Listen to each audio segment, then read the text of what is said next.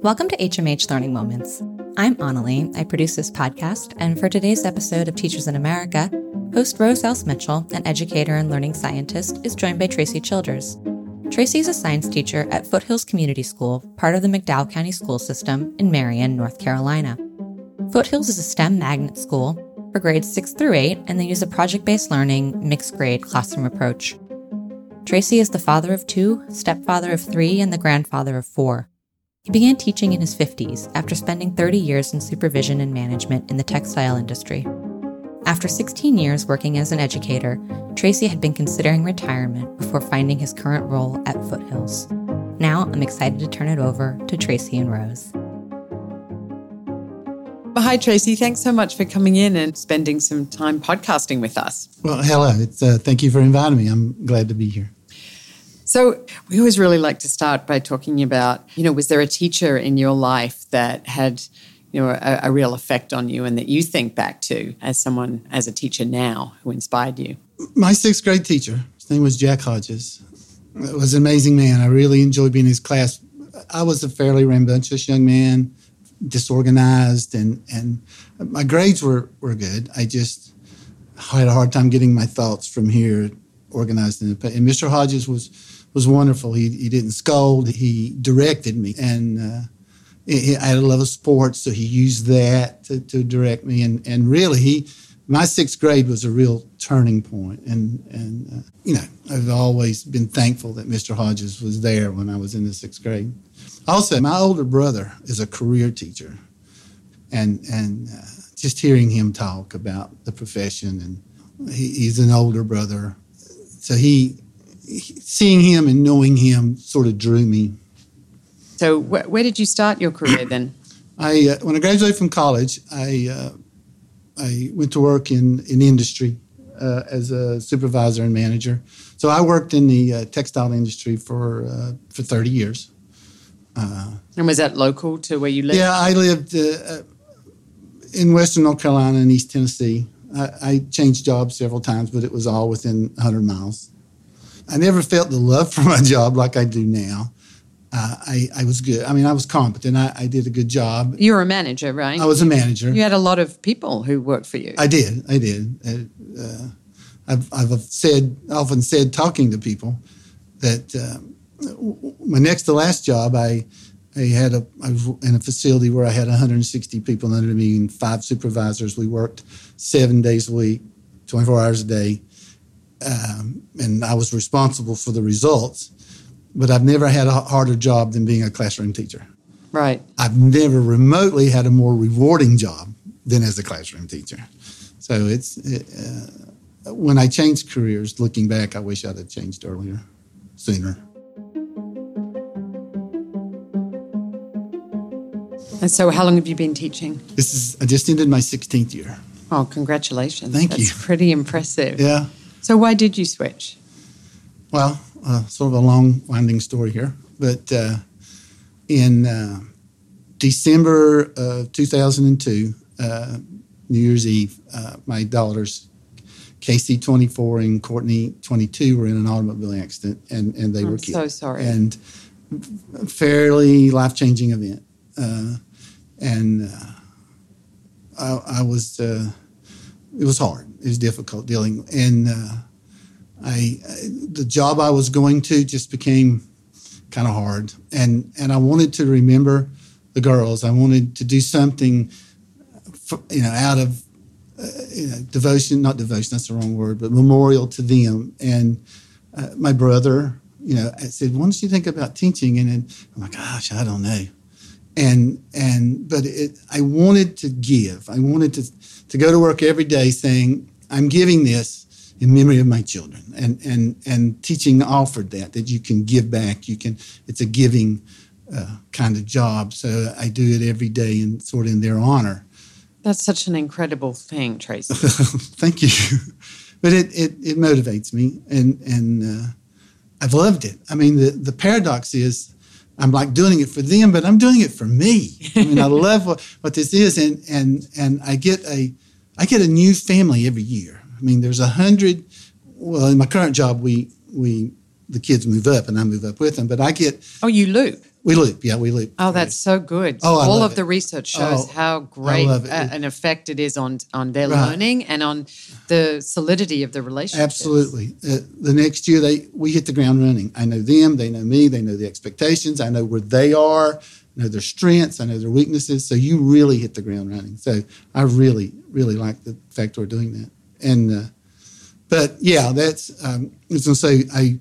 Every year you get a new family.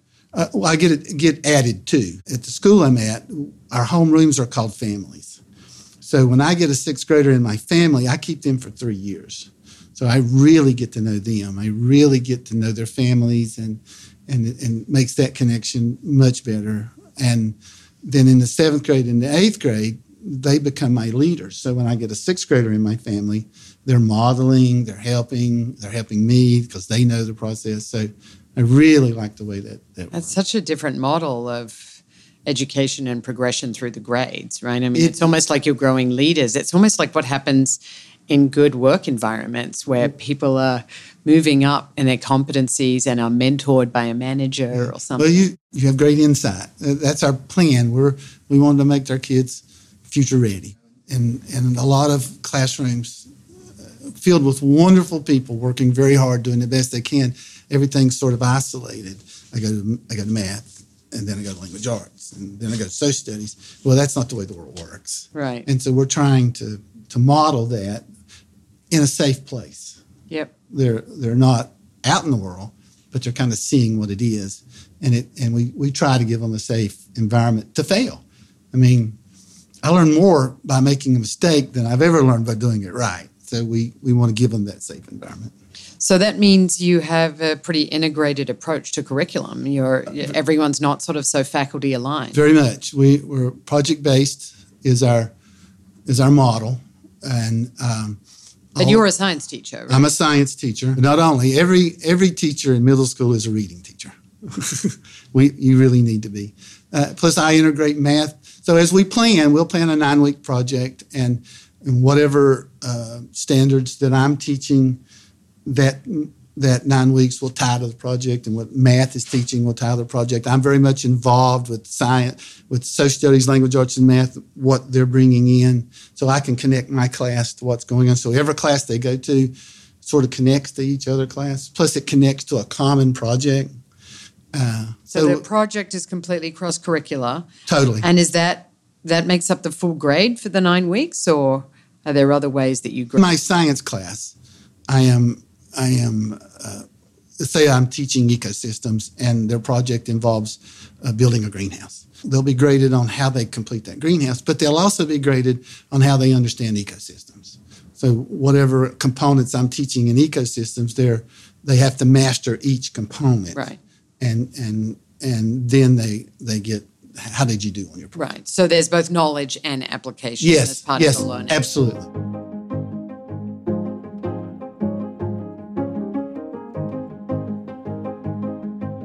In, the school you're at, Foothills Community School, is considered um, a, a pretty innovative school. It and is. This is partly because of the integrated curriculum, but also the approach to STEM. Correct. Uh, tell me a little bit more about how you're contributing to to that innovative approach. Well, uh, let me drop back. Three years ago, uh, I was very much thinking about retiring. I didn't want to, but it's, it's it's about that time. And this job came open, and it was posted in our county. And I read that job description, and I went, "This is the job I've been looking for for 45 years." And and it, it, I was almost as nervous applying for that job as I am right now. and uh, and I got the job, and my, my principal is an amazing lady who has a vision that that we're we're following. Uh, she was an, an instructional coach in the county, and, and and our superintendent, who's a man who supports us and supports our innovation. So we're a team, we're collaborative. So we all are contributing to where we're going. And I think my contribution, when I say is my goal, is to have every child one year closer to being a productive adult, whatever that encompasses. And so that's sort of the frame we're all looking for. Are we are we serving that child? Are they mastering the material? Are we serving their emotional needs? You know, how is the family involved? And and uh, you know, it's every child is different. I mean, they're human beings. They're not numbers. They're not data. They're human beings. So you you need to understand how that child learns and how it doesn't learn. I know a lot of we use data. Data is extremely important, but to use that data to say, okay, these children are mastering, but these aren't. So I need to deal one on one with these children to find out who they are, how do I make it relevant, and then how do I bring them up to mastery. So you you talked about mastery, and that's that's a different kind of model than a lot of schools use. I'm very passionate about this. In mastery, like in, in grades, say you're a fifth grader and you take a, a fractions test and you make 40 on it. Well, gosh, how do you overcome a 40? So that's sort of stuck. You're tattooed with that 40. In mastery, if you're in our sixth grade and you take a fractions test and you make a 40, okay, Johnny doesn't understand this. We're going to have to give. We're going to have to work with him. We're going to have to scaffold with him. During our school time, we have something called WIN, what I need. So Johnny would need help with his math. So during that half an hour every day, he would be getting help. So let's say it's three weeks later, Johnny gets assessed again, and boom, he knocks it out of the park. He's now mastered it. He's now shown me. That 40 goes away. So it's not an albatross around his neck. He's mastered it, he's checked it on, and we move him to the next level. We may move Johnny now Mary may have went there two weeks ago. So, and then once they've mastered sixth grade, we're able to push them on. A lot of times, a really bright child in a class that is being led together will get bored. Mm-hmm. Well, we don't. We're not going to let you get bored. we're going to push you.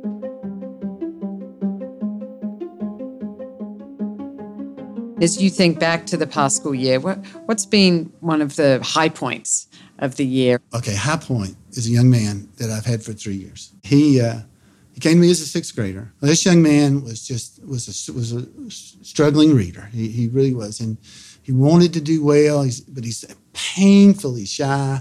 We make our kids present, and he'd stand in the front of the class and and uh, look at his feet and mumble. But over the three years, he has so bad wanted to be successful. I mean, he had that drive inside and he wanted to be an astronaut, and, and that was his goal. And he learned all about NASA. And uh, at the end of the eighth grade, they do a passion project. They get to pick this is my passion, and I'm going to do a project. And it can be anything welding, singing, acting, they want to do. And, and uh, he got up and presented a in-depth, he went from NASA to microbiology and he presented a a paper on uh, vaccines and emerging pathogens and and it was beautiful and his head was up and he was engaged with the audience and he was looking around and his voice was up i cried in the classroom i mean it was amazing and and he's almost like the poster child for our school i just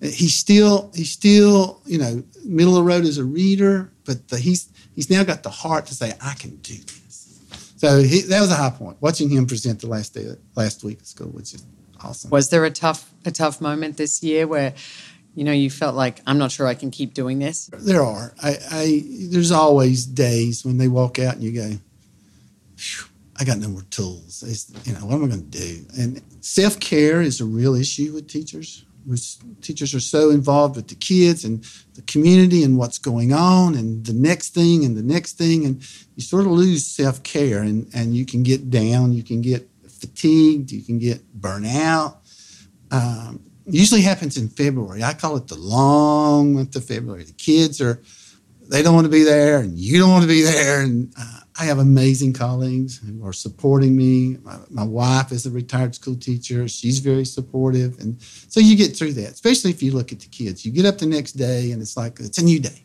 We're going to do this. You know, you have, you know, you had a few, I had one young man who just, I just couldn't reach him. I actually called him up to my desk and, and said his name and said, You're a hard nut to crack.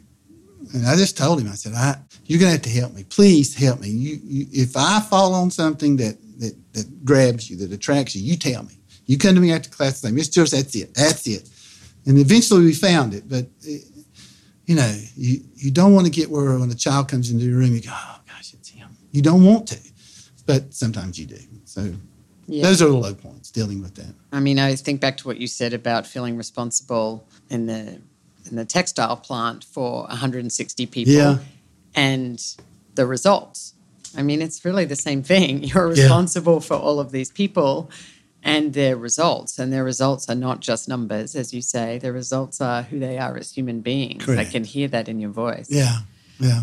So, what do you think the uh, the benefits are of being somebody who comes to teaching as a second career? I mean, are there things that you feel like you took from your experience as a manager and in industry that are yeah. able to inform? One of the advantages was I was 52. You know, worked uh, as a middle manager, so I got people over me, I got people under me, dealing dealing with that. So you have time. You learn to reflect. You don't learn to be swayed by, oh, this is the worst thing in the world, or this is the best thing in the world. You reflect. You got so I've had I had a 30 year career, so I come into teaching with the ability to reflect to go, okay, that didn't go well. What can I do different? Who can I go see? Who can help me? And a, a lot of young teachers don't do that. They just like, oh, this is horrible. I'm no good at this. They don't go, wait a minute. All first year teachers struggle. Mm. All, all. If a first year teacher tells you they didn't struggle, they're lying to you. I am sorry. so having that advantage of being able to reflect, plus working with people, working, working with, you know, in the industry you work with, I'm working with different personalities and, and you learn to, to navigate that.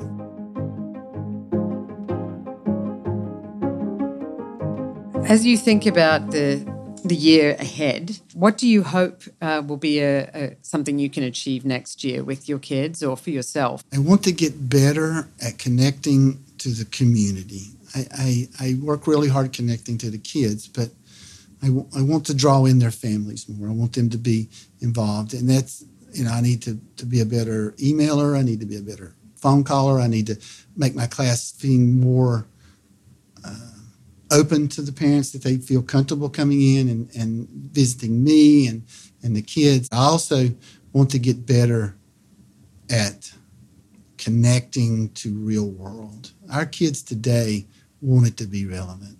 I mean, really. I've had kids say, Why am I learning this? I'll never do this.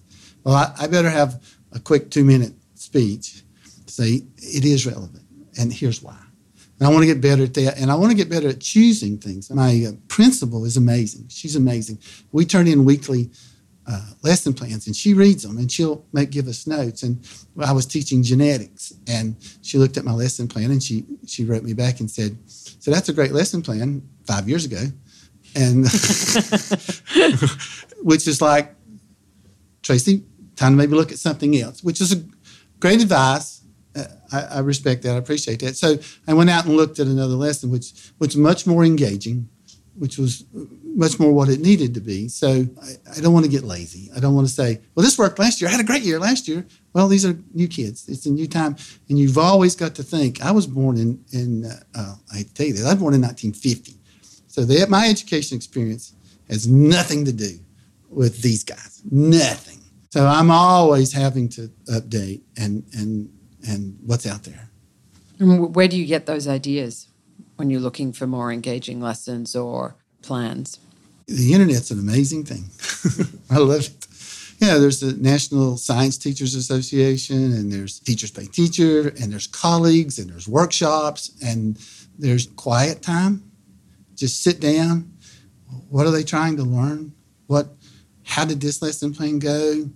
How can I engage them? How can I blend technology, with with good old fashioned teaching, and a, a, lot of what I come up with, I'll I'll hear or see or read, and then tweak it, change it, make it fit me, make it fit my kids. One of the two most important lessons I learned as a first year teacher was I went in and I tried to be the TV teacher, you know, the teacher you imagine should be a teacher, and and so I'm you know I'm very very rigid. And, and I got to Christmas and I'm like, God, this is not working. I mean, you know, if there's anything a middle schooler can do, it's see fake. Totally. And and so at Christmas I went, I'm going to follow best practices. I'm going to search with the best teachers. I'm going to find out as much as I can, but I'm going to be me. And then so the next year I was able to start new and be me. And and it was a great realization. If you could wave your magic wand and change something about either your particular uh, teaching context or more generally the profession of teachers, what would it be? I think high stakes integrate testing is the worst thing that happened to public education in my lifetime. It changes how people teach, it changes how they see children, and not in a good way. Children become numbers instead of human beings, and that's totally sad. And it's a hard thing to resist as a teacher. I'm all about accountability. I worked 30 years in the industry. Accountability is, is totally important. But integrate high stakes testing, making a third grader take a three hour reading test is horrible. And so find a way to, to, to, to have accountability for teachers and schools without abusing the children. I mean, there are better ways. I want teachers to think of themselves as, as professionals. I, I, they don't. They don't. And if you want to be treated like a professional, act like one. Carry yourself like one. Uh, I'm a, you know, speak up when asked. Uh, go to meetings. Be involved. Uh, you're a stakeholder. Education is changing dramatically. The world's changing. Globalization has changed every institution. So teachers are going to have to get involved. They're going to have to step up and say, say, you, you know, we need to be part of this. So I, I would hope teachers would become we are professionals. You need to treat us like professionals, but but hello, we need to act like professionals. That's great. Mm-hmm. So I hope you're not thinking of retiring still. Well, I, will be 69 at Christmas. so you sound like my principal. Seems like. Uh, Foothills Community School is, you know, a, a, great match for you. Yeah. But it also seems like your approach, your innovation, your professionalism, and your ability to reflect and and make your practice better is of huge benefit to oh. them and especially to your to your students. This episode of Teachers in America is dedicated to Tracy's daughters, Casey and Courtney. It's a memorial to them that Tracy decided to become a teacher. We want to thank you all for listening and learning with us. You can join our community and read our Shaped blog by visiting hmhco.com slash shaped. That's hmhco.com slash S-H-A-P-E-D. You can follow HMH Learning Moments on Apple Podcasts, Spotify, or wherever you listen to podcasts. Stay tuned for future episodes of Teachers in America, including our next episode, which is an interview with Rodney Robinson, the 2019 National Teacher of the Year. We hope you enjoyed today's show and will please consider rating and reviewing and sharing with your network. HMH Learning Moments is produced by Houghton Mifflin Harcourt, the Learning Company. Thanks again for listening.